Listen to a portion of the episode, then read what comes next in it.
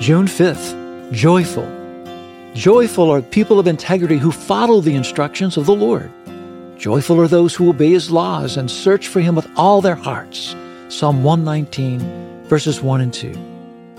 How many times have you heard or thought these two phrases?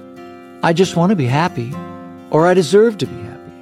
It doesn't matter your socioeconomic background or status, from the homeless and unemployed to the wealthy and famous. We are all tempted to find happiness for ourselves in this world wherever and however we can. If you do a quick internet search for what will make us happy or the key to happiness, you are immediately presented with a plethora of thoughts, suggestions, and opinions on how to find happiness. We are often told happiness is the result of wealth fame, authority, freedom, high self esteem, low expectations, or some combination of those. There is no shortage of books to buy on the subject. But wasn't it the act of seeking out more than we were allotted in the Garden of Eden that led to discontentment in the first place? Joy originates in a life with the Lord and can be mined from there alone. Who could foolishly resist the possibility of genuine joy? Search for the Lord with all your heart. Choose the Lord.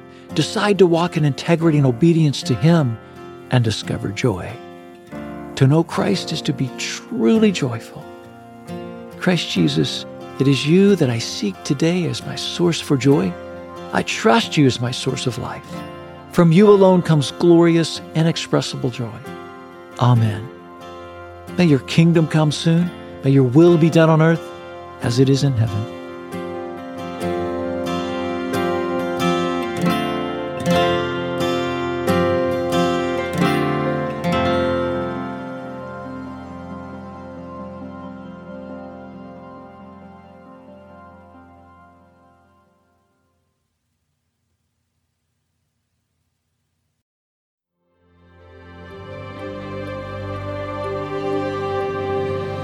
Thanks for joining me in today's devotional and a special time with the Lord.